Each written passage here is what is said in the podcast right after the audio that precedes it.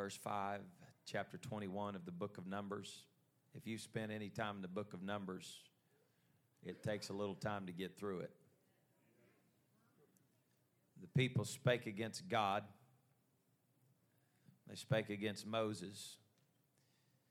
They said, "Wherefore have you brought us up out of Egypt to die in the wilderness? For there is no bread, neither is there any water. And our soul loatheth this light bread." Now, this gets pretty rich pretty quick right here. They started griping to the Lord about what he had done in their life. And the Lord sent fiery serpents among the people. And they bit the people. And much people of Israel died. This is not a good chapter to read before you go to sleep.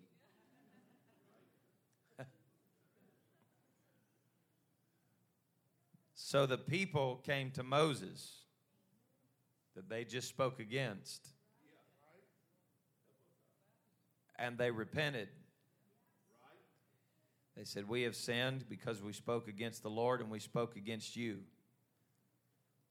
Would you please intercede for us?" They said, "Pray to the Lord. Pray unto the Lord that he would take away the serpents from us." And Moses prayed for the people. Had Moses been a jerk, he would have said, "You got yourself into this. You're going to live in it." But he had the heart of a pastor. He had the, he was a man of God. And sometimes you got to pray things off people that they invited. Amen. The Lord said unto Moses, and this is where it gets kind of crazy, "Make thee a fiery serpent, set it upon a pole, and it shall come to pass that every one that is bitten, when he looks upon the serpent that's on the snake, the, the snake that's on, on the rod, that he shall live." So Moses did it. He made a serpent of brass, and he put it upon a pole. And it came to pass that if the serpent had bitten any man, when he beheld the serpent of brass, he lived. The people spoke against God and against Moses, and the snakes came. They repented, and the Lord told Moses, "Put a serpent on a stick, and when they get bit by the serpent, to look at the serpent."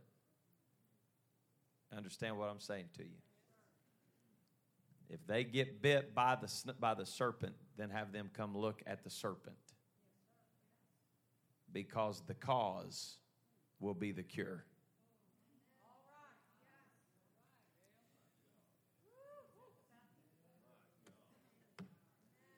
You may be seated.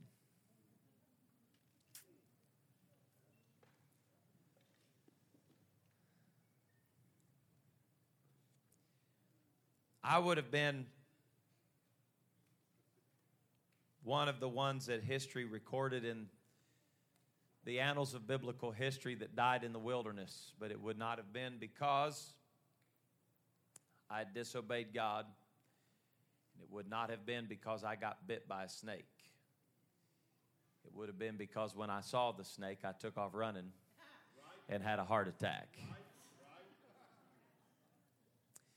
I would have went to my promised land fairly quickly. It wouldn't have taken forty years, I promise you that. There is something interesting in the dynamic of humanity that I wish so very bad we could find a cure for. And I speak to you with all sincerity in my heart tonight.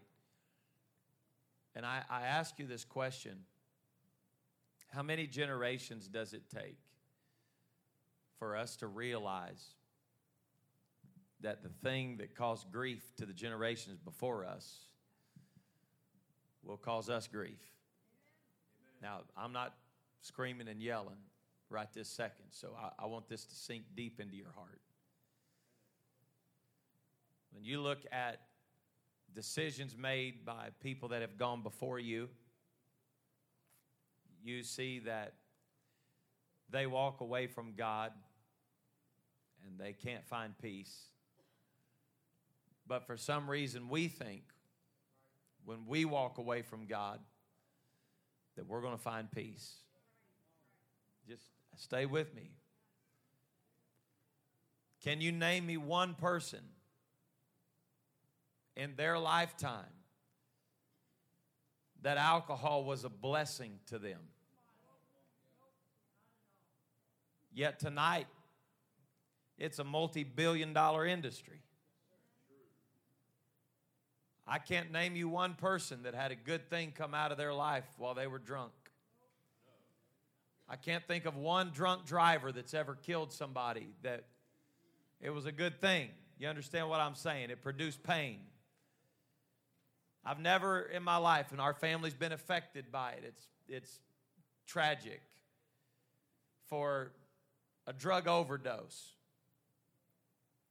And I've I've yet to figure out a way to find out how that blesses people. Yet for some reason, it's like we have this mental block in all of humanity. It's not just singling an individual out. It's like the rules all change for me. It may have affected my dad that way. It may have affected my uncle that way. It may have affected so-and-so that way, but it won't affect me that way. It doesn't affect my family that way. It doesn't affect my children that way. Church family, please hear me when I tell you tonight that you are nothing but flesh. And the tricks of the enemy's trade that he has used for six thousand years, he is still using today. After a while, you find out that whether you're preaching in the United States of America or you're in Asia or you're in Africa, you just pick the continent. When you go, it doesn't matter the color of their skin, what language they speak. When you get down to the heart of the matter, they're people. And they've got the same ideas. I've walked through the streets of, of Amsterdam and watched people publicly sit down like just like people would smoke cigarettes here. They just sit down and start firing up bongs and uh, rolling joints just right on the sidewalk. I mean, just whatever they want to do. And they... Uh, They they pop pills like they're candy. It's it's free, like pretty much. You can find drugs wherever you want to find them. And I walked up and down those streets, and I thought to myself, how many friends do they have to lose before it makes sense to them? You're not invincible. It can happen to anybody at any time. But when you're taking that hit, it never dawns on you that you're going to end up in prison, or you're going to end up messed up. You're going to end up addicted. You're going to end up broke down. Your life is going to be a mess. And the reason is because we are just sinful flesh. That's all we are. It is a constant battle, not from the time that you receive the Spirit of God in your life, from the time that you are cognizant and born to understand. After you're born, you, you begin to realize who you are and what's going on in life. Let me help you with this. Is there anybody in here tonight that ever took lying lessons? No? Anybody in here that's ever took lying lessons? Nobody? Come on, I know some of you got a P H D in it.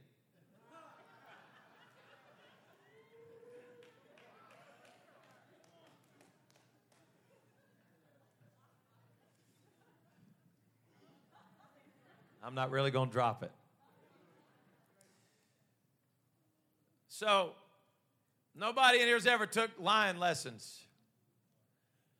But what was your instinct when the authority in your life, your parents, your grandparents, whoever it was that was raising you, at the moment when they walked in the room and Mom said, I'm cooking dinner, and you got chocolate chip on your mouth?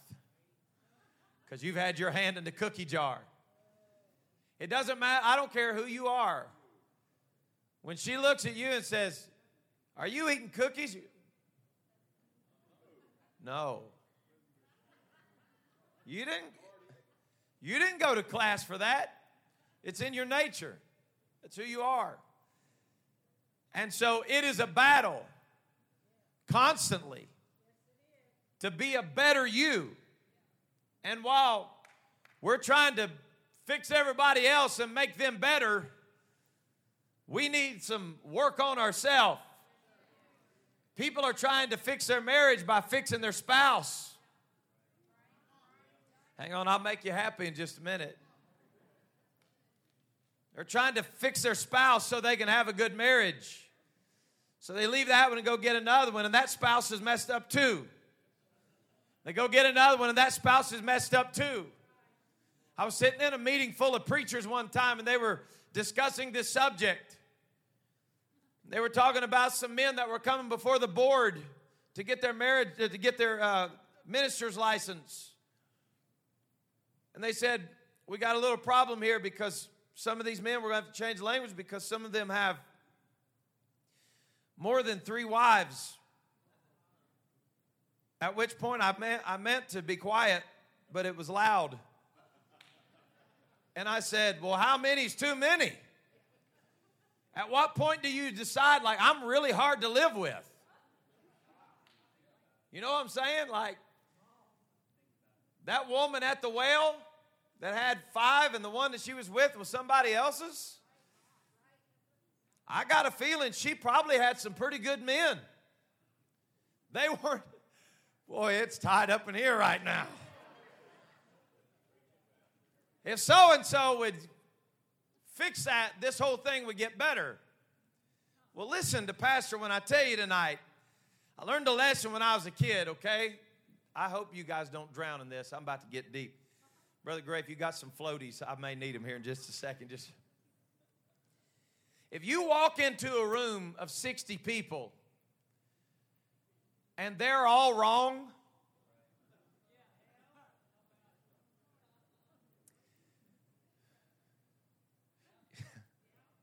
see, I, I was really hoping somebody would pick that up and preach that for me right there.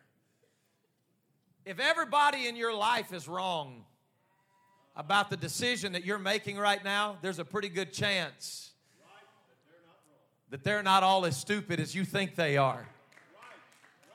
Am I, am I helping anybody in here right now? Are you ready to go eat pizza? So understand me when I tell you that my biggest problem in my life is not my wife. It's not people in this church. It's not how I was raised. I was raised good. That's a, that's a good thing to say if you're sitting close to my mother. I was raised good. But I've seen people that have been raised as good as I have that made some really foolish decisions. Because you can't blame your folks. And I've seen people that have been through a, a lot, and I could talk to you about some of them that have led in this church that had every single reason in the world to throw in the towel and quit, had been abused, had been done wrong, had been in environments that I wouldn't wish my dog to be in. And today they stand strong for truth and love God. And so what I'm saying to you is our problem is not our neighbor. Our problem is that war that's within us, that only we can answer that question. How will I live my life before the Lord? I'll, I'll get Sunday night here in just a minute, but I, I want to help somebody right here for just a second. So, if we can't blame our parents, then we start blaming the devil. And we say the devil has messed this up, and the devil's messed that up, and the devil messed their home up, and the devil messed his ministry up, and bless his holy name.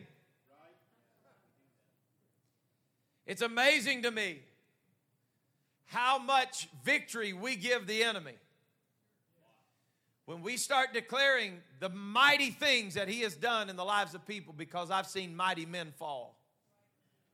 And when they fell, people said, look what the devil has done. And while it's heartbreaking for me to admit it tonight, I just want to tell you that the devil played no part in that victory. It was a decision that was made in the inner man that this is what I choose to do out of pure selfishness because I want me to be happy more than anything else. And it doesn't matter who I hurt or who I take down or who I leave behind as long as I am happy. And folks, you hear this preacher when I tell you tonight, I don't care how good you are, and I don't care how long you've had the Holy Ghost.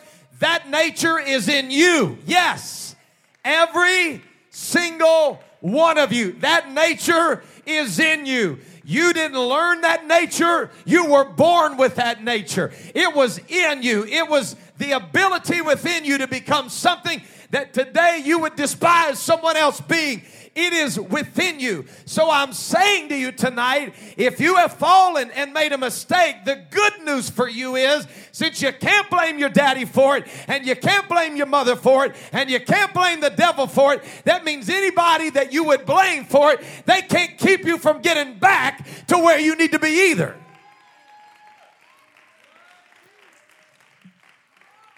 If the devil did not make you do that, then the devil can't keep you from getting it fixed tonight.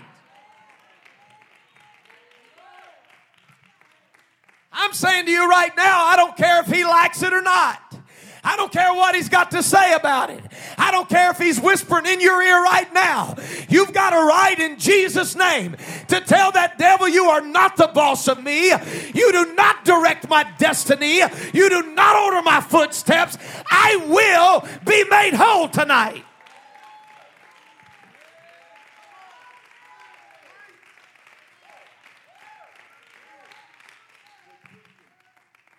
Stay with me. I'm getting there. So, let's go to Genesis.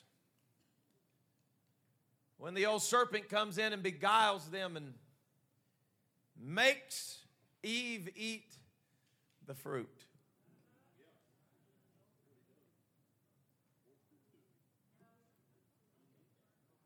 Why are y'all shaking your heads? Am I preaching false doctrine?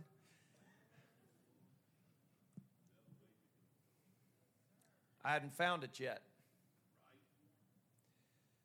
What I saw was a, a spirit inhabiting a serpent, beguiling her and causing her to ask questions in her mind that she already knew the answer to. Man, I'm preaching right now.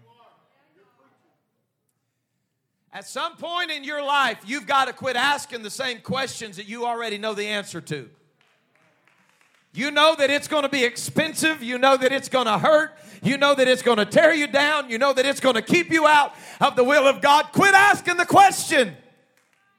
Just make up in your mind, it doesn't matter how many times you ask me this, devil, I'm going to give you the same answer. It is written, get thee behind me. Understand this, preacher, when I tell you tonight that it was not the serpent that had dominion in that garden. It was man that had dominion in that garden. It was the serpent that caused the man to question how strong his dominion was. Your dominion tonight is more mighty than you believe. And the enemy wants you to believe tonight that he is greater than you. But I'm declaring in the name of Jesus that we have been given power to tread upon on the head of the lion, the adder, and the dragon. And I'm declaring in the name of Jesus, I will walk in my dominion.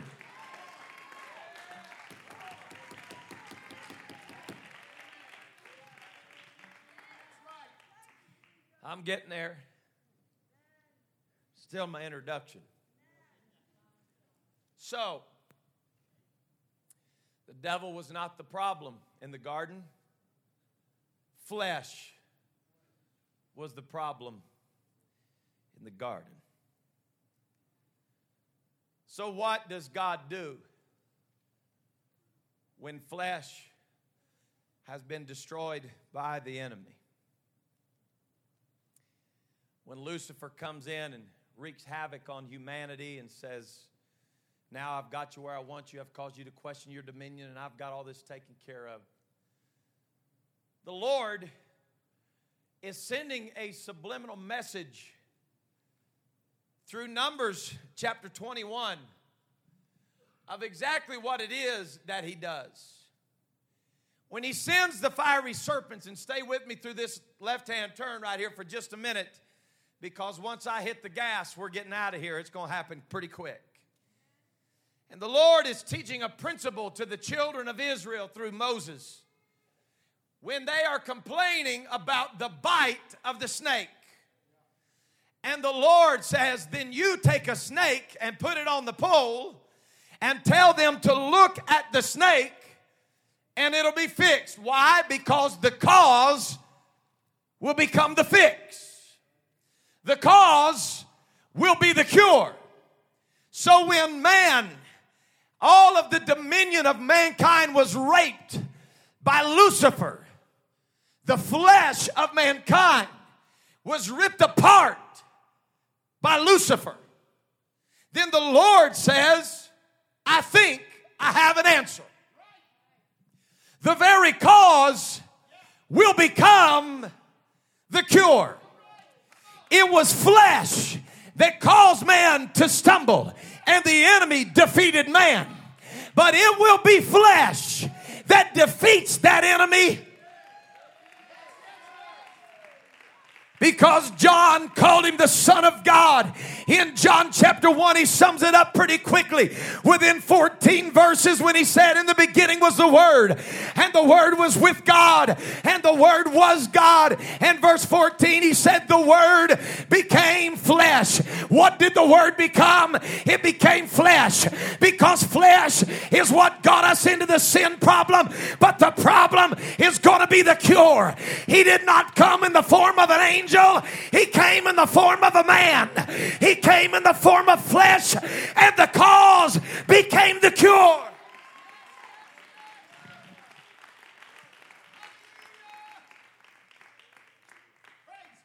And all of a sudden, John sums up pretty quickly in just a matter of a few verses exactly how it was that the mind of God became connected to the heart of mankind again. That it was flesh that had been marred by the enemy, but it was going to be flesh that would destroy the enemy. And so all of a sudden, as John describes his heavenly mission, as the Son of God revealed to us, as we beheld his glory as of the only begotten of the Father, full of grace and truth. It's as though you can feel Matthew begin to elbow his way into the conversation and say, John, I want you to understand that I believe what you're saying, but you're going to get these people confused if you just leave them hanging on the fact that he is the Son of God, because he is not just the Son of God, he is the Son of Man.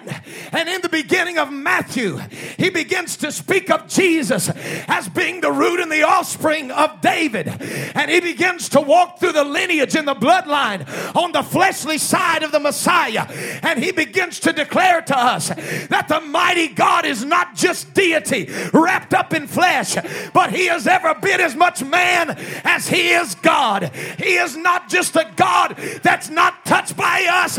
He said, we have not a high priest that cannot be touched by the feeling of our infirmity. Your God became flesh, and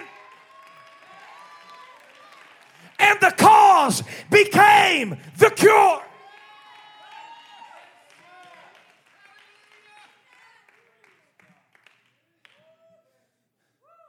He could have came as an angel, but the angels announced him. God have mercy. As a matter of fact, the word of the Lord said that he chose to be made a little lower than the angels in the form of a man. Why? with God Almighty stoop down into the form of a man, because that's the only way he could redeem what flesh had marred, was by becoming flesh. I'm glad to tell you tonight that our God did not leave us without solutions. Our God did not leave us in a sin epidemic without an answer. But I'm telling this church tonight, we've got an almighty God who is now visible to the man that is flesh, because the scripture said that he is our mediator between God and man. He is the man. Why the man? Because the cause is now the cure. He had to be a man to fix the man.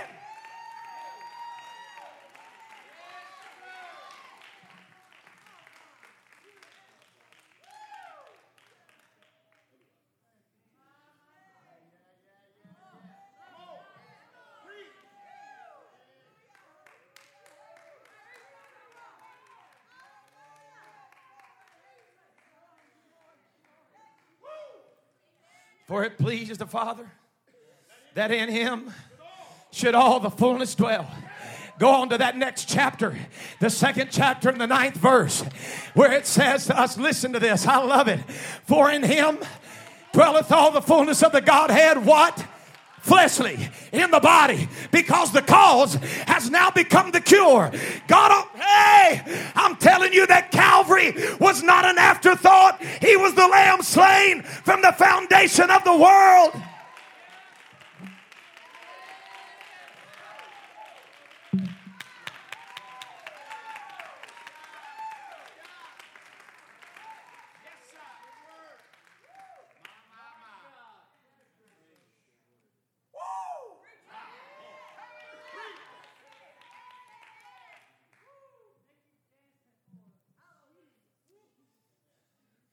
Pastor, why, why, why, why, why are you so slow? I, I'm trying to slow down for you because I want you to understand what I'm preaching to you tonight. There is absolutely no question, unequivocally, undeniable, that there have been some men throughout the ages of Christian history that have tried to manipulate the doctrine of who he is. They have tried to somehow reduce him down to a, a third share, the power and the glory. But the flesh, the man, said in Matthew twenty-eight and eighteen,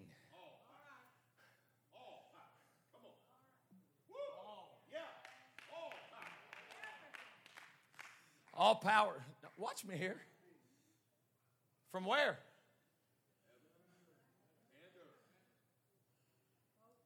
In the portals and in the flesh. The cause became the cure. Yeah, but he was deity, so you have to understand. Oh, no, you have to understand. He was flesh because he was tempted. Y'all can preach this for me right now. He was tempted in like manner. In every manner that we are tempted, yet he remained without sin, because he showed us not in spirit but in flesh, that in your flesh you can overcome temptation. The cause will become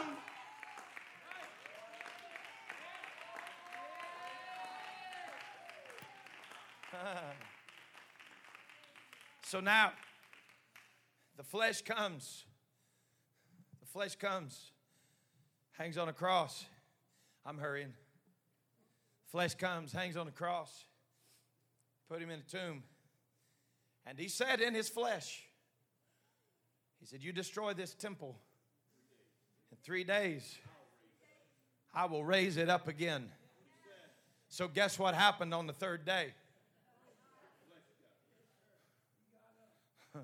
Come on, Brother Maines, tell it. The cross couldn't hold him. The grave couldn't keep him. It... Man, if y'all can feel what I feel, you know why I'm not standing still right now. You understand me when I tell you. He told them, I'm coming back on the third day. And before he left on the Mount of Ascension, he told them, he said, I'll be back again. So if he can't, my, my, my. So the flesh lays down in a tomb. And on the third day, he got up. But something had happened to his flesh. His flesh was glorified. And for forty days with many shandelebo satanabahai, with many infallible proofs, which means it cannot be disproved. You, hey, hallelujah, man, I feel him up in here right now. For forty days with many infallible proofs, he began to show himself to many, ultimately to five hundred. And they began to recognize him. But on the road to Emmaus, they said, we, we thought you were maybe him because we couldn't figure it out. You didn't look the same. There was something, something about you that was just different, but our hearts burned within us while you were, ah, while you... while you were talking to us. And what you've got to understand is that this is a preview of what flesh looks like resurrected.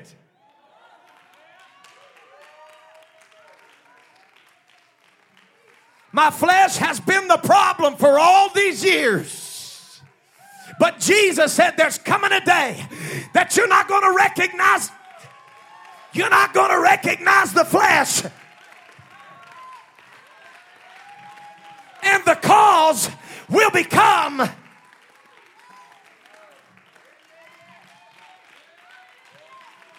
If you're tired of what's going on in your body, Peter, then look at this body. Just look at the body. I have been resurrected. This is my glorified body. Hallelujah. I have become the cure for your disease.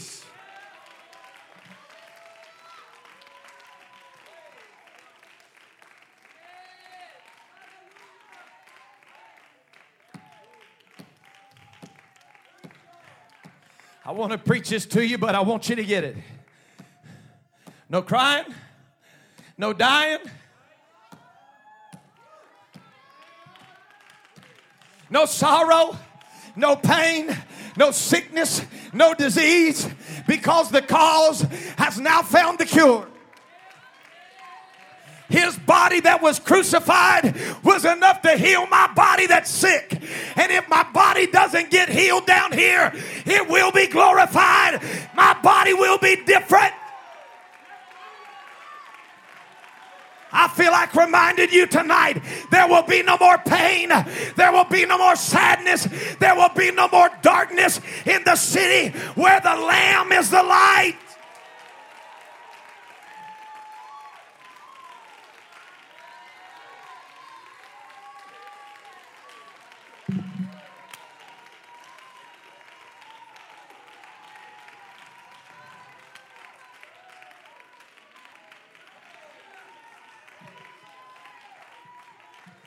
Go ahead and throw it at me, devil.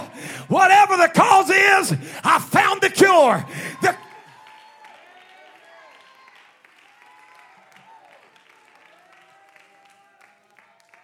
Now, I'm almost finished, but you got to stay with me right here. You're going to miss me.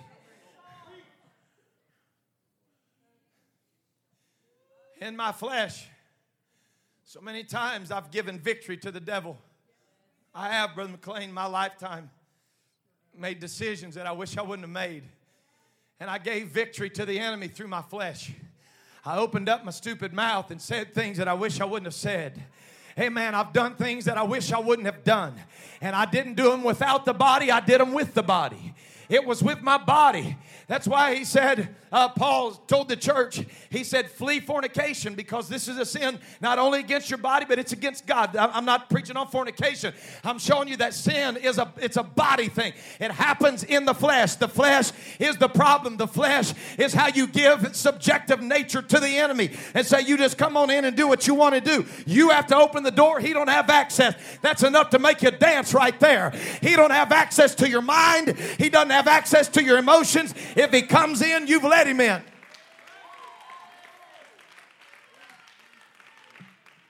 But it's through my body that I've sinned. It's through my, my, my body that I have defiled my flesh. And I have crucified, guess what? The Son of God afresh. Because when I sin in my flesh, I sin against his flesh because he gave me the cure. Amen.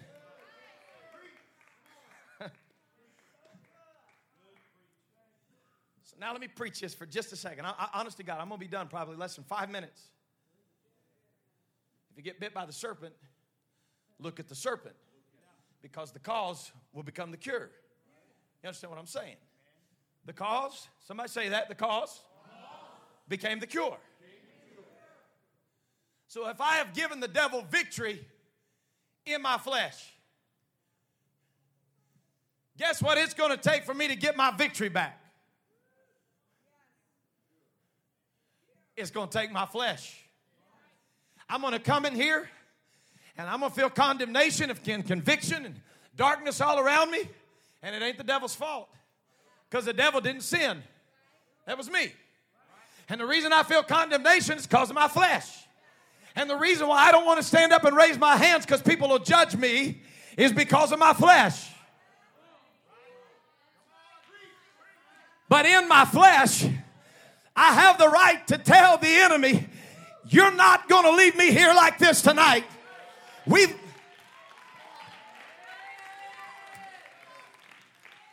I may have given the devil victory in my flesh, but I'm about to get my victory back in my flesh.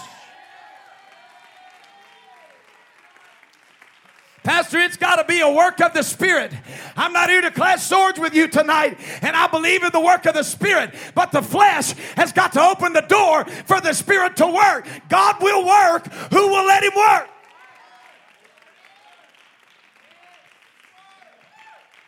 I gave over victory in my flesh, but I did it with action. Man, I'm preaching right now. I performed an action of some kind against my body to give the enemy access, and I'm not going to get that victory back by sitting still. If it took some kind of an action for me to give him victory, then I'm going to have to move with action to get my victory back. I'm telling you that victory does not come in your flesh sitting on a pew looking like you've been baptized in pickle juice.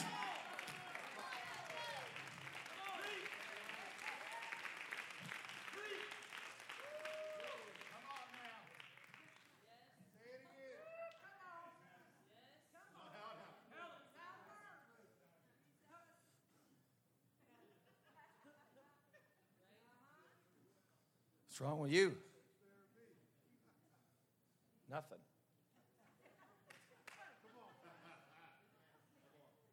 Guys, when you get married, if your wife says that, you just believe her and walk out of the room.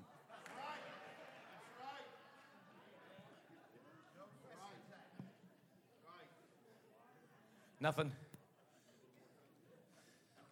Church family, y'all are with me right now. You stand, so don't run off and leave me right here because I need to talk to you. Most of y'all look at the back of everybody's heads. I look at your faces. Some of you thinking I'm offer, I, I'm operating in the prophetic, and it's really just the pathetic.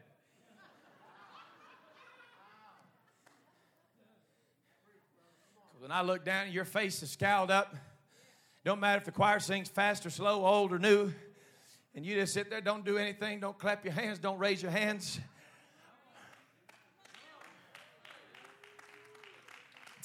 Well, when the Spirit moves on me, I'll dance. What do you think that's going to feel like? Yeah. Yeah, right. How's that going to happen? Well, if Pastor wants me to, he'll come get me. Eh. I'm sorry, Jim, that is wrong. Nope. When the Spirit of the Lord comes moving in the house like it is right now, you won't get your victory watching him move. You're going to get your victory when you start to move. That very same body that was defiled by the enemy, your victory was purchased with his body so that he didn't take thirty-nine stripes in his spirit. He took them in his body.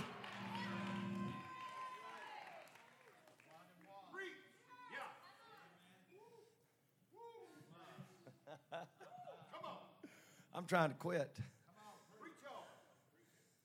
My flesh is what got me into this. And my flesh is what's going to get me out of this. Uh, well, no, no, God, God's, God's going to fix this. God, no, God's not going to fix it. I'm, hey, I'm not here tonight to frustrate anybody or upset anybody, but you understand me. This isn't a God problem. It's a flesh problem, and it's going to be fixed when our flesh submits to His Spirit like we submitted to the powers of darkness, and the very same flesh that got us in will be the same flesh that gets us out. You hear this, preacher, when I tell you that the flesh that I gave dominion to the enemy is the same flesh that I can dance with these feet right here and dance on his sorry head. I may have gave him dominion, but I'm going to dance on his head I- until he gives me my dominion back. I'm declaring it in Jesus' name. You may have took my victory, but you can't take my dance, and you can't take my voice, and you can't take my worship. The flesh that got me in this is going to get me out.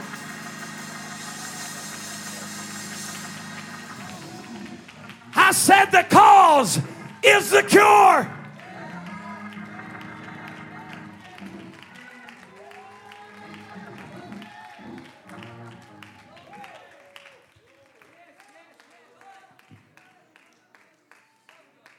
I beseech you, therefore, brethren, by the mercies of God, that ye present your body. That ye present your body. Well, why don't I present my spirit?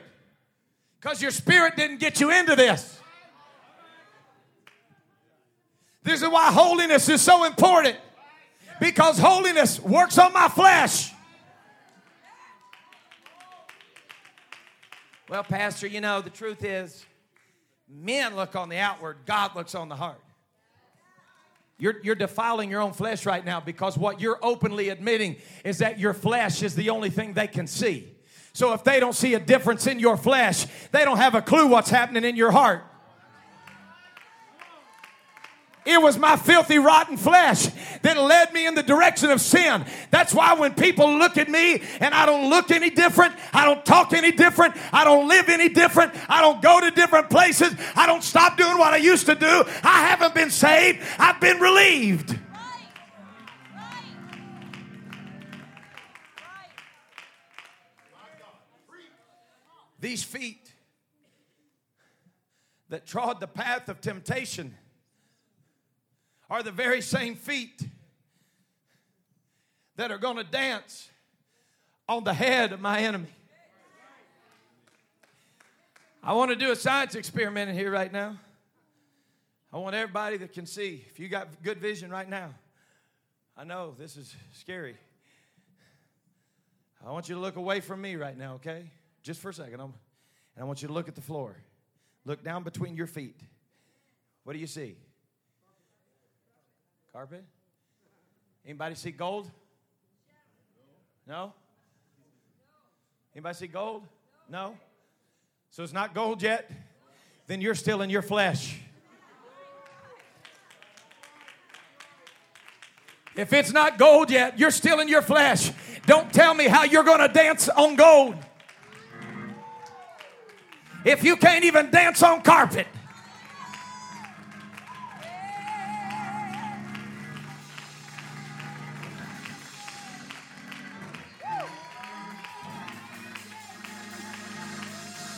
What if people make fun of me? Bless your little heart. Let me just ask you this. Is it your spirit that's worried about embarrassment or your flesh?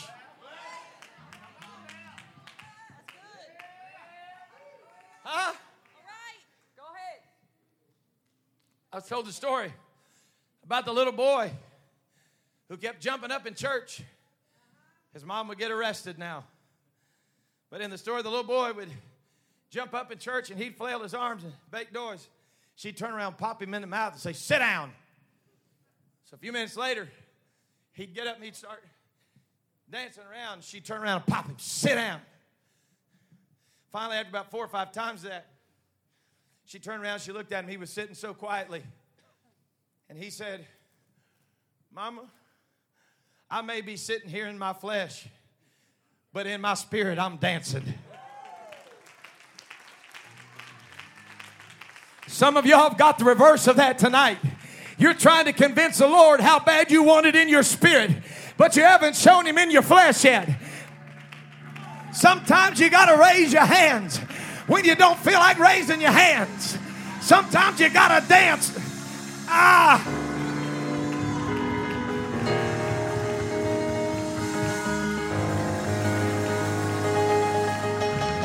The cause will be the cure. This very same flesh that got me in is going to get me out. I'm going to worship my way out.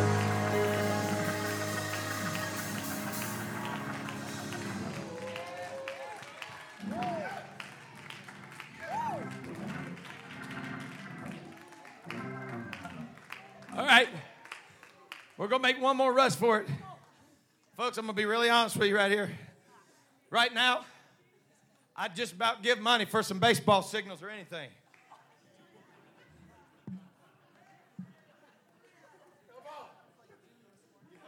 Because I'm trying to... I don't dance, Pastor. Well, for the love of God, would you just stick your toe out there and...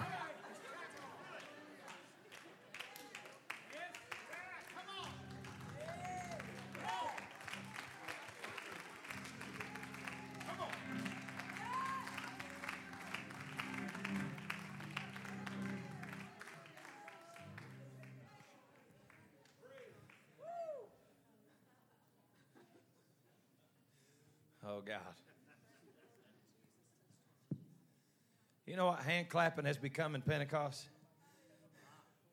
Our escape plan, our exit strategy before victory. When the preacher says it, if it gets on our flesh, we just clap till he's done saying it.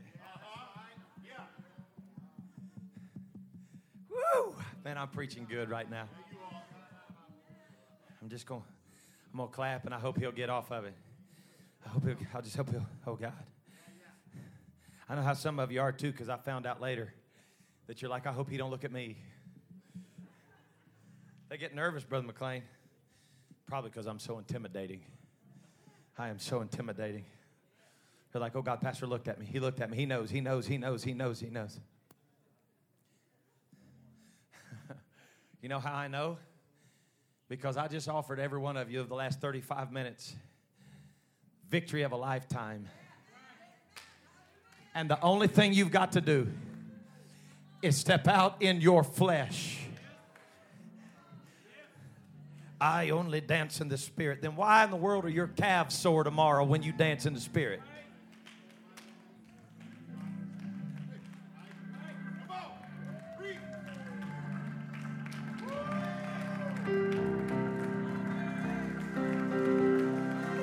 I'm preaching, I'm preaching in the Spirit tonight. That's why I'm sweating.